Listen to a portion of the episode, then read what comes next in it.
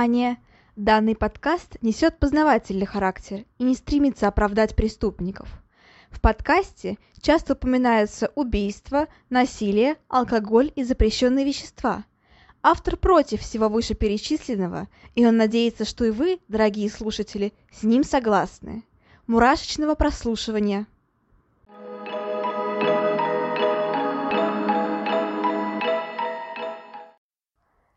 Всем привет! С вами снова Ульяна, и это новый выпуск подкаста «Обратная сторона жизни». И я рада, что вы снова меня слушаете, ну или если вы еще ни разу не слушали, то добро пожаловать. Здесь очень интересно, и вообще, в принципе, здесь всего много. А, я надеюсь, что вам понравятся и следующие выпуски, и последующие. Короче, короче, добро пожаловать. Вот так вот. А, сегодня у нас, как я и говорила, как и обещала, советский маньяк, наш, э, наше родное все. И я уже, на самом деле, кидала картинку-подсказку в ВКонтакте, в группу ВКонтакте. Кстати, кто еще не знает, есть группа ВКонтакте, переходите туда, так и называется. Обратная сторона, в жи... Обратная сторона жизни. Участников пока что там не очень много, но чем больше, тем лучше. Чем больше участников, тем больше активности. А, в принципе, там публикуются различные анонсы выпусков, там различные какие-то факты о маньяках, о серийных убийцах, там какие-то... Я что-то спрашиваю там у вас, какие-то анкетки небольшие, опросики. Ну, в общем, там очень интересно. А, и да, я кидала небольшую картинку-подсказку, думаю, по ней уже кто хотел, тот догадался. А, думаю, все стало понятно, потому что, ну, типа, по фамилии там, очевидно, можно было догадаться, что у нас сегодня Сливко, Типа, да, я кидала картинку сливы и говорила, что это подсказка к следующему выпуску.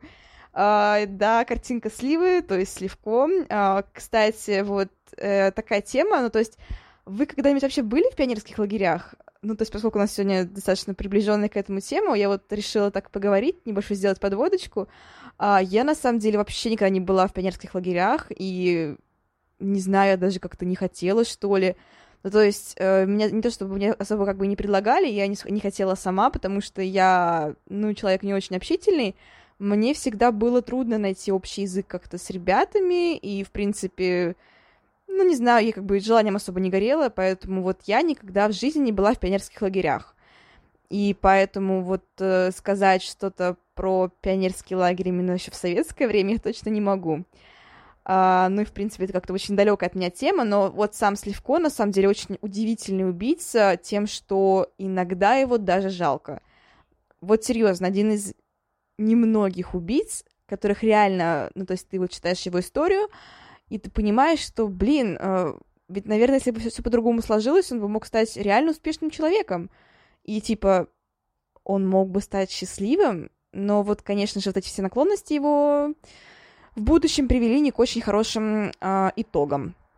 Но в целом, конечно, это интересный чувак, и поговорить про него, конечно же, стоит. Кстати, еще про пионерские лагеря. Я знаю, недавно вышел сериал э, «Пищеблок». Ну, как недавно, год назад примерно. Ну, я не знаю, не уверена, сколько на самом деле времени назад. Я его тоже не смотрела. Я все хочу, что-то у меня стоит в, типа, в хотелках, в списке для просмотра на кинопоиске. Это не реклама, кстати. Это просто, не знаю, просто я люблю этот сайт Кинопоиска. Офигенный сайт, правда. Ну, в общем, э, и что-то у меня стоит вот в этом кинопоиске, и что-то я все хочу посмотреть, и все это как-то никак руки не дотягиваются. Вот кто смотрел, как вам? Вроде по рейтингам неплохой, но что-то как-то есть спорненькие моменты, и, ну, конечно, хотелось бы в целом за- заценить, но не знаю, как-то я вот что-то в последнее время не, не как-то не по российским сериалам, хотя бесспорно есть интересные, типа те же «Вампиры средней полосы», прям шикарный сериал. Мне очень понравилось, правда. То есть прям вообще... И «Хороший человек» тоже прям тоже мощный. «Хороший человек», который я, про который я все говорила, там про Попкова. Uh, тоже довольно прям классный сериал, и прям смотрится на одном дыхании, в принципе, очень быстро. Там, не мал... там правда, мало серий, но все равно прям интересно, на самом деле интересно. И, кстати, недавно еще вышел второй сезон Чикатило, но я не знаю, что-то вообще как-то из ряда вон. А, вот Чикатило не... Ну как, сам Чикатило, типа, идея неплохая, то есть воплотить э, жизнь историю про Чикатило, это прям, ну, типа, круто, особенно в виде сериала. Но вы серьезно, Нагиев на роль Чикатило? Я прям, э, не знаю. Ну, то есть, это же прям, ну, комедийный актер, и, типа, я не могу его представить, кроме как в шоу «Голос». Вот, серьезно, или там, где там он еще играл, в сериале Кухня тоже классный сериал. Но в сериале Чикатило, э, не знаю, короче, по-моему, Нагиев в роли Андрея Чикатило, самого Андрея Чикатило, это как-то, ну, типа, маньяка всей Руси. То есть первого, первый вообще, что приходит на ум при слове «серийный убийца» в России или в СССР. Ну, и не знаю, и Нагиев. Но на него максимально не похож, правда. То есть, да, там какие-то есть, возможно, там пытался какие-то... Невозможно, он пытался какие-то черты передать, какие-то вот все таки повадки его, но в целом он, на самом деле, не очень похож, и, не знаю, вот мне показалось, что... Короче, Нагиев, он офигенный актер, правда, мне он очень нравится, я прям его обожаю. Но вот именно в плане в роли Чикатила, ну, что-то такое себе, конечно, что-то такое себе. Ну, конечно, там еще дело не полностью, как-то я думала, что будет помасштабнее в этом плане. Но с другой стороны, они же не могли, типа, показывать столько вот лет, это же будет просто скучно. Поэтому, конечно, все побыстрее сделали. И второй сезон, ну, типа, не знаю, а нужен ли вообще он был второй сезон? Ну, типа, что-то такое. Я так понимаю, что... Я еще не смотрела, на самом деле, второй сезон. Я думаю его посмотреть на днях, по крайней мере, и потом поделиться своими впечатлениями с вами. Потому что тоже, конечно, очень интересно, и в целом, ну, это же сам Чикатило, это же интересно знать вообще, что там про него наснимали. Во втором сезоне я имею в виду. А, ну а так в целом продолжаю читать истории про маньяков, продолжаю смотреть сериалы про маньяков и все такое прочее. В общем, эта тема меня не отпускает, ну, она у меня просто с самого детства, поэтому она меня никогда не отпустит, это уже точно. Но если к другим новостям, то наконец-таки наступила весна. Я не знаю, когда вы меня смотрите, когда вы меня слушаете, точнее, не смотрите, слушаете.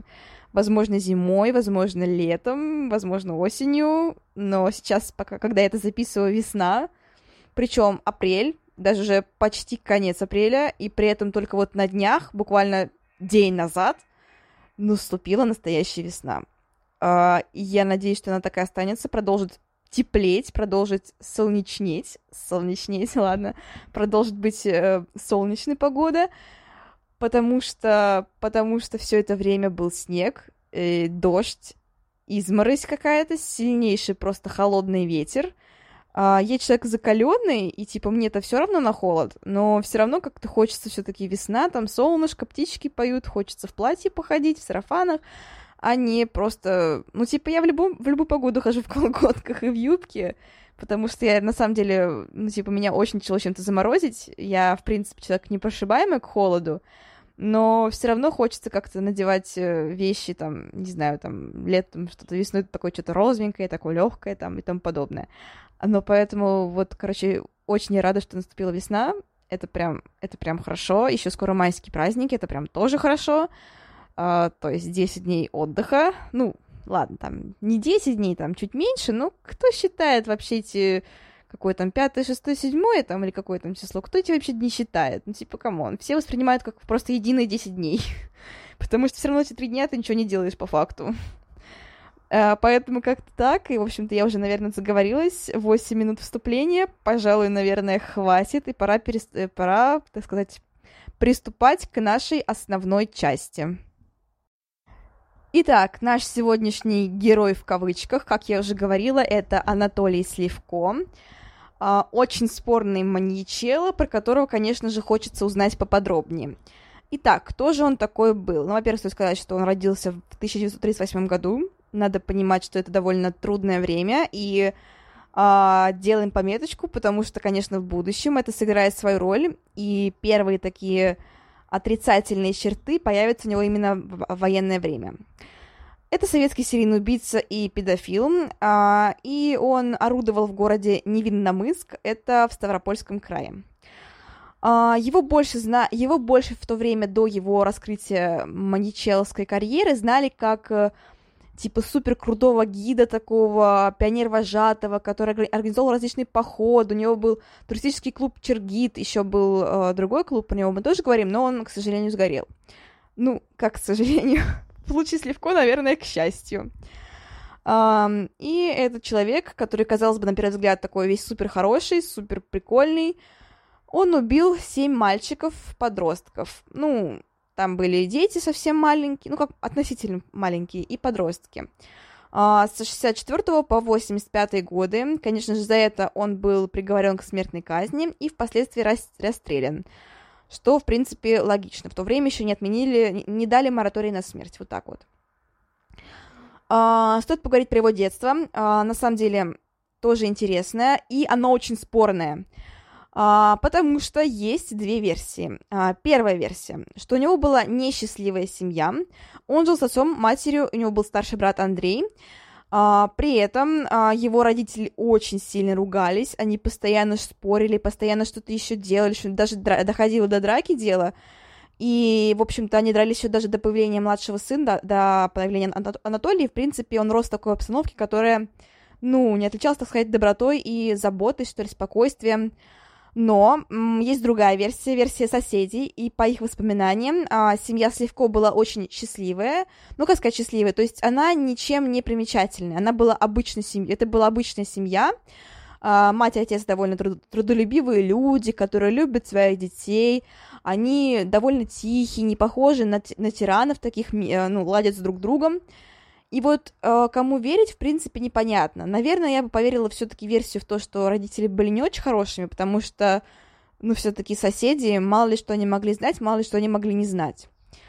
Э, плюс ко всему подкрепляется еще одна версия, потому что после того, как, ну вот, по первой версии, где скандальные родители, э, по этой версии, когда мать Сливко была беременна, она после очередной ссоры попыталась совершить, ну как, спровоцировать себе выкидыш.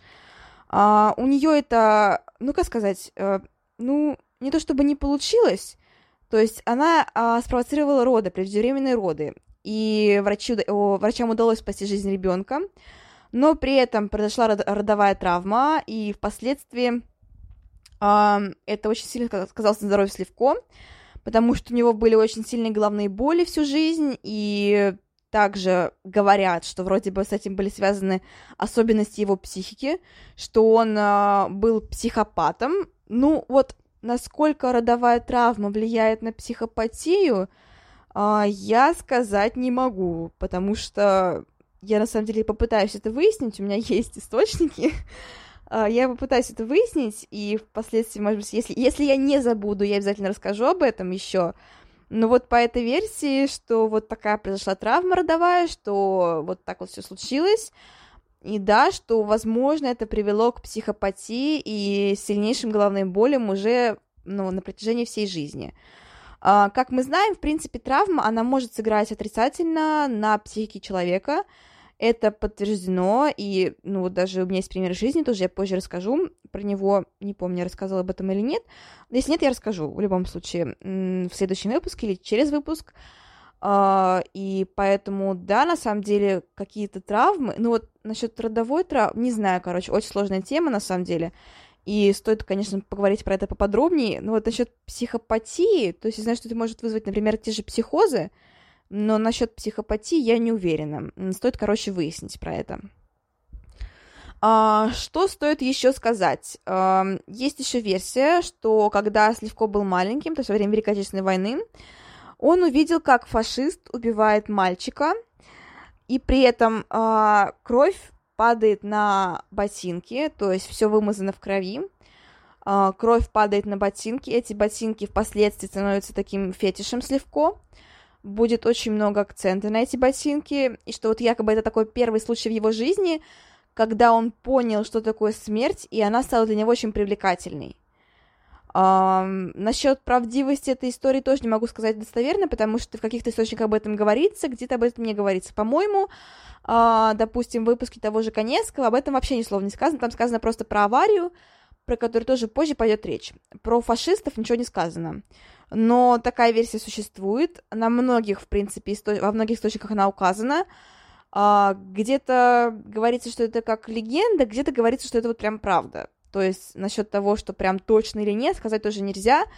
Но в целом, конечно же, если, если это было, то оно могло сильно повлиять на психику Сливко, потому что, конечно, вот эти вот, типа, ботинки, падающая кровь на эти ботинки, и, конечно же, этот отпечаток в голове маленького мальчика, он тогда еще был очень маленьким слегка, ну, понимаете сами, там, ну, 38-й там и какие 40-е годы, времени прошло очень мало. А, то есть тут понимать, что да, При этом, да, Невиномыск, Невиномыск э, там были фашисты, он был город э, разорен очень сильно, поэтому, в принципе, такое могло произойти вполне. То есть это не та же самая Коломна, это город, в котором я родилась. Я живу в Москве, кто не знает, но родилась я в Коломне, это рядом с Москвой.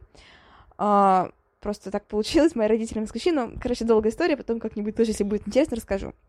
В общем, а, город, в котором родилась Коломна, вот, например, это был город, э, ну, тыла, то есть э, немцы до него не дошли, при этом это был город стратегической важности, там был, в принципе, он и есть, просто сейчас он гораздо менее масштабный, но в то время был очень масштабный завод э, по производству различных типа транспортных средств, там поезда боевые те же, там, ну, короче, все такое прочее.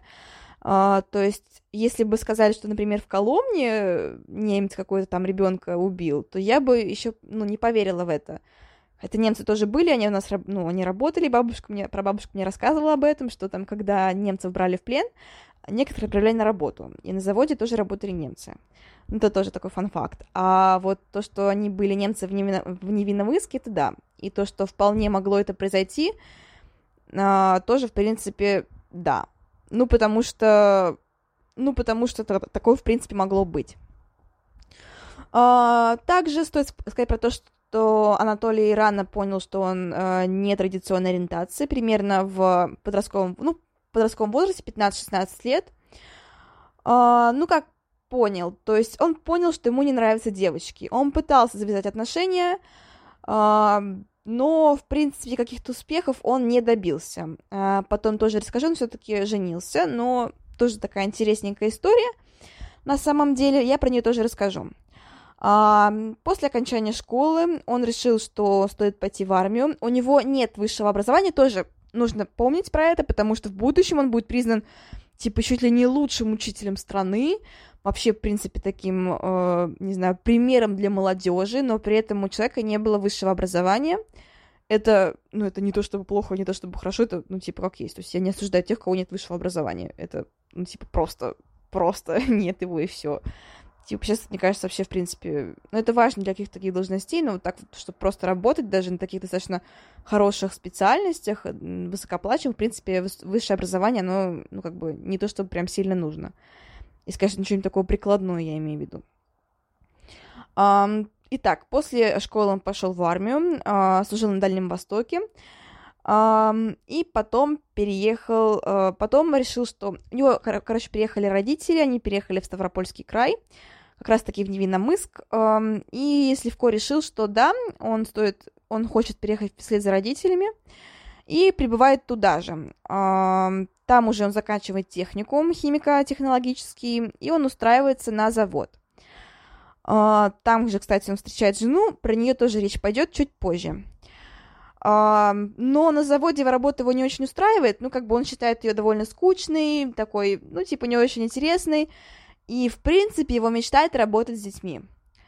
Uh, в то время были найдены дневники Сливко, их было довольно много, то есть он прям, это такой анализирующий убийца, он очень много рассуждал о своем поведении, о своем характере, о своих склонностях, и он уже в то время писал, что да, его привлекают, он понимал, что у него какие-то нездоровые фантазии на самом деле, и он писал об этом, но при этом, как бы вот он не старался от этого отгородиться, он мечтал работать с детьми, и его мечта, к сожалению, да, в данном случае, к сожалению, сбылась. И в то же время он понимает, что он уже точно по мальчикам, потому что девочки его вообще не, не интересуют, даже вызывает какое-то такое отторжение. А, но он испугался, что его, типа, ну как сказать, его посчитают сумасшедшим, в принципе, для, вызов... для завоевания такого доверия в обществе он решил, что нужно все-таки жениться. Он выбрал себе жену с завода, а, ну, в смысле, с завода, очень странно, как будто он там ее построил, нет. В смысле, жена его работала на том же заводе, где и он. Ее звали Людмила, а, да, и Анатолию было в то время 29 лет. В принципе, наверное, для СССР довольно поздний возраст, потому что, например, те же, ну, мама моя, бабушка, они вышли замуж рано, 18 лет, ну, то есть, в принципе, в Советском Союзе так было принято мужчины были немножко постарше в нашей семье, то есть там папе, папа на 3 года старше мамы, дедушка на 5 лет старше бабушки. Ну, в любом случае, это довольно ранний возраст. Тут же 29 лет. а, но, в принципе, Людмила его полюбила быстро, она очень быстро согласилась на свадьбу. А, в принципе, то, что Сливко был довольно холоден к ней, ее не, не насторожил, то есть у них даже не было никаких половых отношений, в, ну, интимных отношений, я имею в виду, в их, ну, вот до свадьбы, и, в принципе, ее это никак не смутило, она подумала, что ты просто очень хороший мужчина, типа, вот такой примерный весь, типа, честный, порядочный, поэтому то, что ее, ну, как бы, никто не, даже не пытался поцеловать, э, точнее, Сливко даже не пытался ее поцеловать, это вообще никак не смутило, и она согласилась выйти за него замуж. А, но, в принципе, потом выяснилось, что у нее проблемы в интимной сфере у Сливко, хотя это довольно-таки, ну, было странно, потому что у них все-таки родились, э, родились дети, но после этого к жене он вообще не прикасался. То есть стоит понимать, что, в принципе, их половые отношения, их интимные отношения заканчиваются примерно вот на рождении детей. И даже до этого было очень мало интимных отношений. Ну, в общем, наверное, хватит про интимные отношения, потому что это, в принципе, нашей истории, ну, касается, конечно, очень сильно касается, но вот, конечно, не отношения с женой. На самом деле, очень бедная женщина. Я, ну, видела ее фотографии, ну, я слышала интервью не с ней, а про нее. И вот по словам очень многих людей, она такая была очень тихой, очень пугливой женщиной, которая, в принципе, ну, не осознавала, что творит. Точнее, она, как сказать, она очень сильно испугалась, что творил ее муж, и она об этом не знала. И, в принципе, в данном случае я готова в это поверить, потому что Сливко, на самом деле, с ней ничем не делился, и вот никто не подозревал его. Если бы сами дети об этом не сказали, никто бы это не подозревал. И все считали, что Сливко такой примерный семьянин, вообще лучший учитель всея Руси и вообще самый крутой человек в мире. Поэтому, конечно, то, что его не подозревала жена, это ни в коем случае не стоит ее винить, потому что я понимаю, почему она его не подозревала. Вот на самом деле понимаю. Может быть, конечно, она что-то там знает. Ну, короче, очень сложный вопрос тоже, но вот в данном случае даже я ее подозревать не хочу на самом деле. Uh, в общем, дальше. Uh, стоит поговорить про то, что в 61 году случилось событие, которое стало следующим переломным моментом жизни Сливко. Он uh, увидел аварию, uh, в которой машина сбила подростка-пионера. При этом он uh, сказал, что подросток был в школьной форме, на нем был галстук, и самое главное, были чё- новые черные ботинки. Uh, очень похожие на те, что он видел в детстве, когда uh, пионера, мальчика убили фашисты. Uh, при этом Сливко испытал uh, оргазм, он понял, что его возбуждает вид смерти мальчика, особенно вот эти вот новые черные ботинки.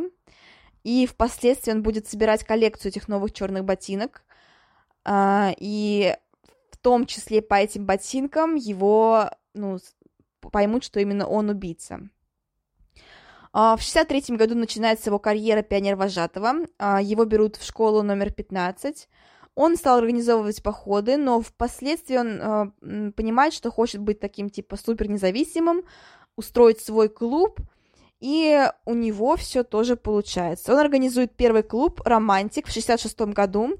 Э, власти выделяют ему помещение, и, в принципе, все получается – все достаточно хорошо, и дети на самом деле очень любят Толика. Они прям называют его именно Толик, очень ласково с ним обращаются. И вот я тоже слышала интервью, то, что многие говорили, что если бы вот он приказал кого-то убить, то дети бы процентов 70 они так и сделали. То есть они настолько его слушались, что прям так родители не слушались, как именно Сливко, потому что вот этот Тут я готова поверить в психопатию, потому что психопаты, им очень легко верить. Они на самом деле к себе очень сильно располагают.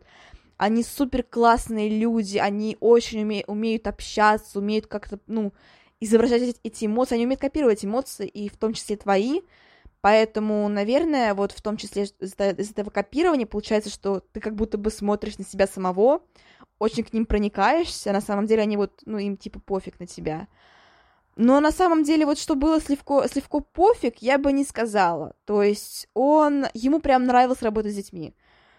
И не только потому, что он любил видеть их смерть, нет, а в том числе потому, что он реально любил детей. Он хорошо с ними обращался, на самом деле, очень многому их учил. Я вот тоже слышала интервью, а, что многие вот дети, которые выросли, они сейчас уже, ну, старенькими стали, и они говорят, что как бы они ни старались что вот там Сливко плохой, они все это понимают прекрасно, вот он убийца, он столько их убил, он вообще, он ужасный человек, но они говорят, что сколько бы, сколько бы они про это вот не думали, все равно об этих лагерях, о э, романтике и о Чергите, про которую мы тоже поговорим, ничего плохого они вспомнить не могли. То есть только хорошие эмоции, только хорошие воспоминания, в общем, первая любовь. Один человек даже встретил свою будущую жену в этом лагере, и вот он говорит про то, что, в принципе, сказать что-то плохое про этот лагерь не может, потому что там, типа, он встретил свою будущую жену, и они там познакомились, впоследствии у них родились дети, они, в принципе, очень счастливы всю жизнь, до сих пор вместе, поэтому такой вот тоже странный вопрос, то есть, а вообще хорошо ли это было? То есть столько разрушенных судеб, понятно, но с другой стороны, ведь столько построенных судеб.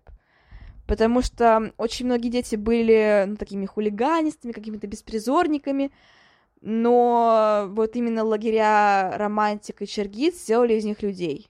Это факт. Потому что Анатолий Сливко на самом деле очень много делал для развития детей. И в этом плане я даже вот сказать ничего не могу. То есть это тот самый случай, когда вот, ну, типа, ты просто расскажешь об этом и все. То есть какие-то эмоции, я не знаю. Относитесь к этому как угодно, но вот в этом плане ничего плохого про него сказать не могу, потому что на самом деле человек очень много сделал именно для развития детей, для развития их личностей. Хотя, да, у него была обратная сторона, ужасная, мы про нее еще поговорим, но вот именно в плане того, что в плане того, как он вел занятия, как он вел вот эти вот лагеря сами, ничего плохого не было. Вообще, даже очень было все хорошо. А, короче, вот он учит там детей выживать в дикой природе, они ходят в различные походы, рассказывают им про птичек, про разных животных, про то, как опознать различных животных и тому подобное. А, но впоследствии а, здание сгорает, и поэтому решают, что клуб стоит перенести, закрывать его не хотят, его переносят и переименовывают в новое название Чергит, э, что переводится как «через реки, горы и долины». Да, очень странные советские названия, но вот на самом деле Чергит на самом деле как-то очень классно звучит. Мне почему-то кажется, как будто бы Чук и Гек, но Чергит. да, очень странно. А, в клубе было на самом деле очень много человек, это больше двух сотен. И при этом все вот реально просто обожали Сливко, это был супер классный чувак, но вот тут начинаются первые такие звоночки. А, Сливко организовывают такую систему поощрений и наказаний. А, он решает, что это такая дисциплинарная система. А, и, например, когда человек что-то хорошо делал, ученик, например, что-то хорошо сделал, там какие-то выполнил задания, он получает очки, как в Хогвартсе, короче. Он получает очки 10 баллов. Условно говоря, 10 очков. Там, например, он, не знаю, построил первым соорудил палатку, или как там это называется, первым там развел костер и так далее. Или, например, минус 10 очков, если он совершил что-то плохое. Например, ну не знаю, принес мало воды там, или дрова все мокрые оказались, там, там подобное. И при этом, как в Хогвартсе, опять же, в конце похода баллы суммировались, высчитывались, и при этом те, кто пропадал в минус, им предлагалось э, заплатить штраф. Это либо деньги, что, конечно же, пионеры не могли себе позволить, а, либо это были эксперименты Сливко. И вот здесь, та-да-да-дам, мы переходим к преступной жизни Сливко, к его темной стороне. Итак, переносимся обратно к пионеру сбитому. Он понял, что мальчик в пионерской форме не выходит у него из головы, и он понимает, что, в принципе, этот образ его очень сильно увлекает. В первую очередь потому, что мертвый мальчик — это беспомощный мальчик, мальчик, которого можно подчинить, он весь принадлежит Сливко, и вот эти вот черные лакированные ботинки — это прям такие вот становятся таким фетишем Сливко, он не может перестать о, о них думать, Uh, и на самом деле факт, что один раз uh, мальчик, который сейчас в его экспериментах, он был с грязными ботинками в какой-то грязной форме, и Сливко отругал его и сказал, чтобы он не возвращался больше, то есть он его прогнал, и тем самым такой вот грязнуля спас себе жизнь этим способом, потому что просто оказался грязным. Не, не потому, что нужно быть грязным, а просто вот такая вот случайность интересненькая. Итак, Uh, он думает, что делать дальше, Сливков, в смысле. Потому что он понимает, что фантазия не уходит из головы.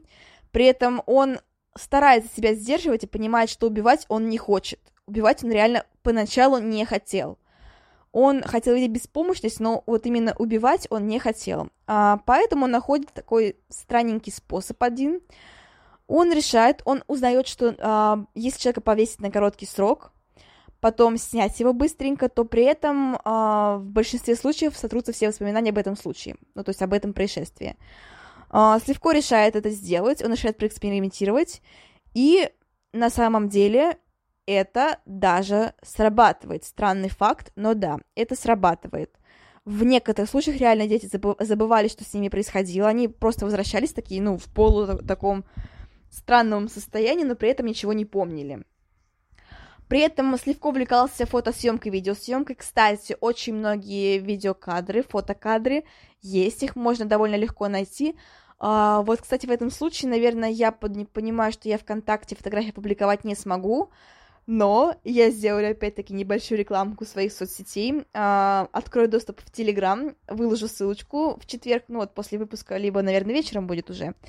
Выложу ссылочку на Телеграм-канал мой, и уже там а, в Телеграме будут все видеосъемки, ну, которые я найду, и все фотографии.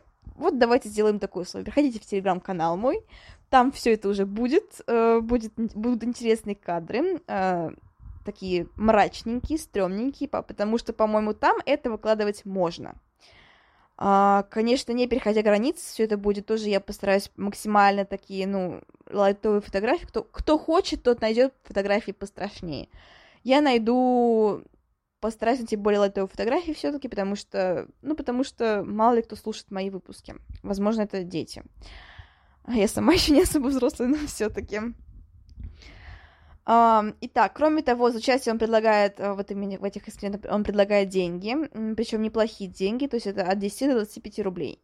В то время это приличная сумма, то есть, как вы помните, эти 40 копеек знаменитые, поэтому 25 рублей очень масштабная сумма, на них можно много чего купить, поэтому, конечно же, дети соглашаются, при этом, опять же, это же Сливко, это их кумир, как можно не согласиться, поэтому, конечно же, все соглашаются.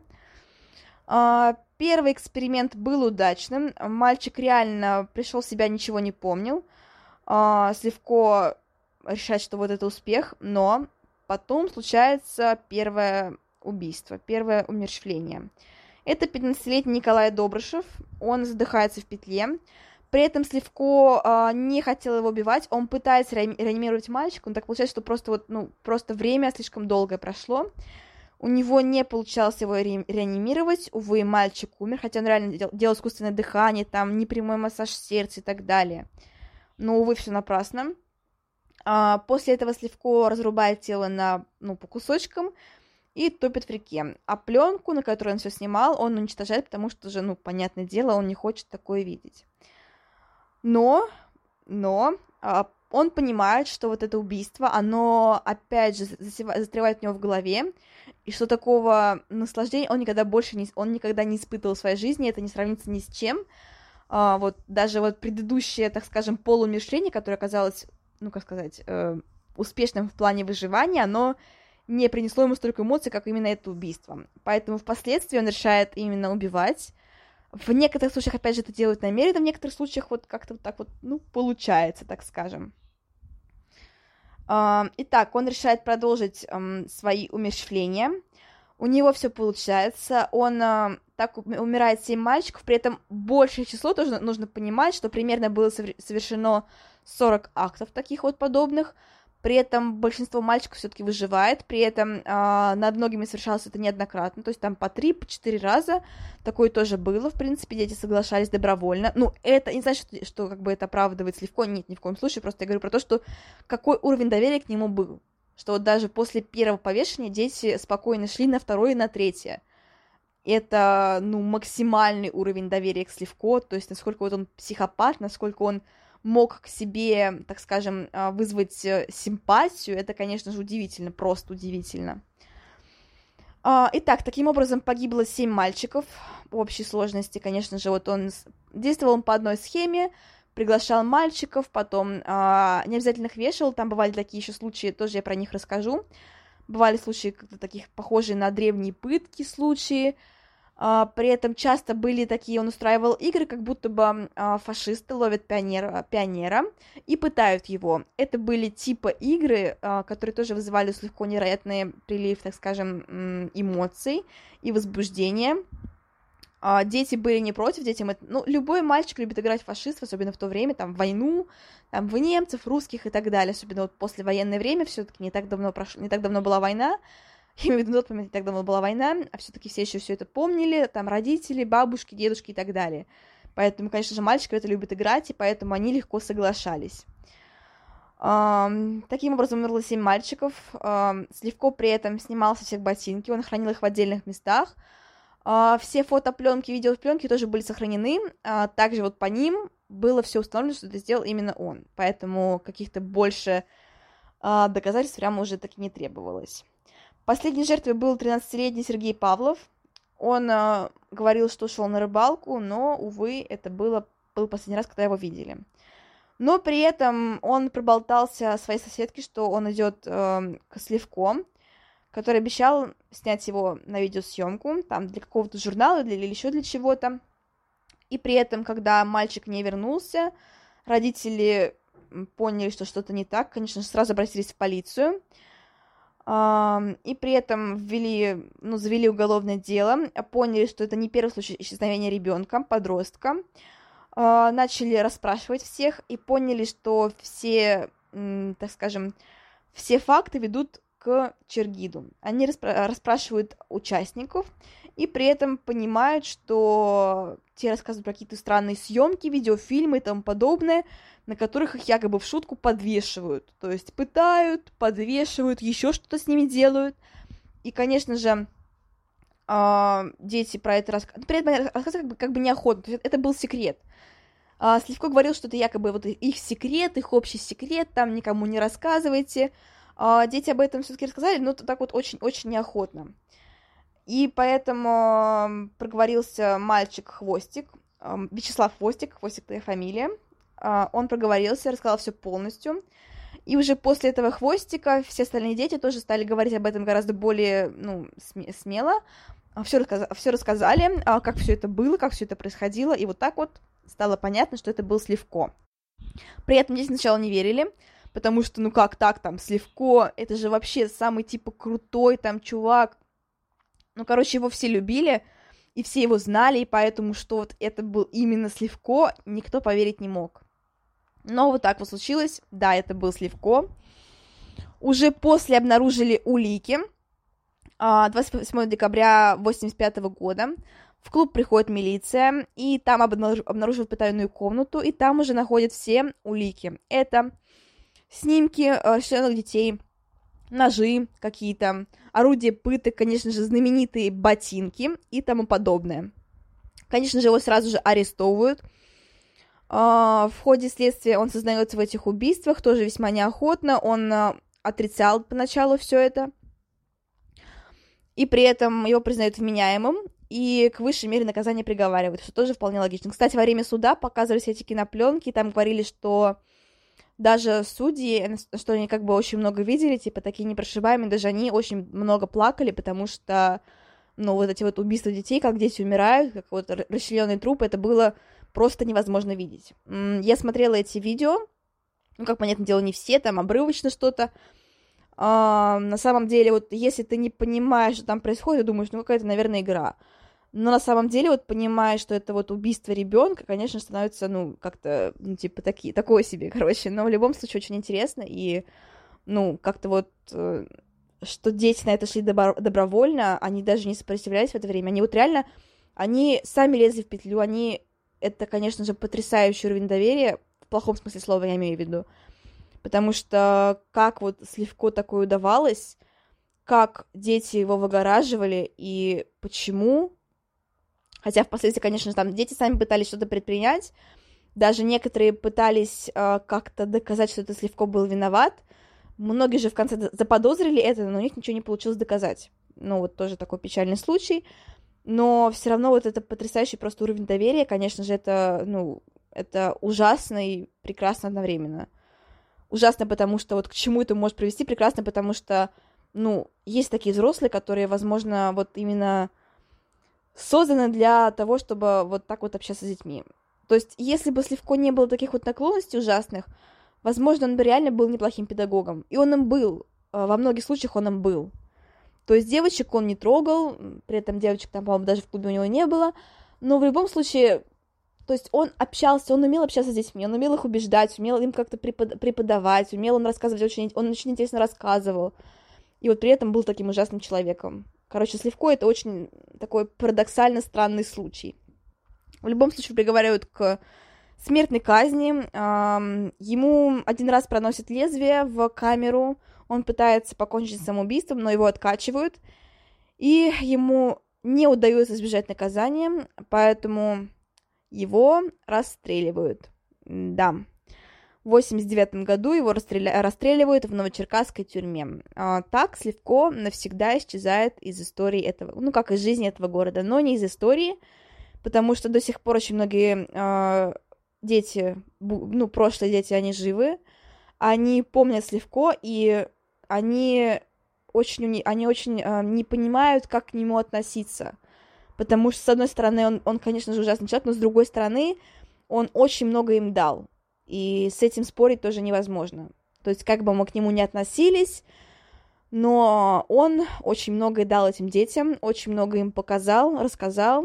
И, конечно же, вот эта вот заслуга, определенная заслуга, она есть. Но, конечно же, это никак не умаляет его проступков, ужасных просто, ну, как бы убивать детей нельзя, это уже, наверное, нужно понять, что убивать, в принципе, детей, людей, в принципе, всех возрастов там нельзя, это, ну, как бы, ну, просто нельзя, смиритесь с этим.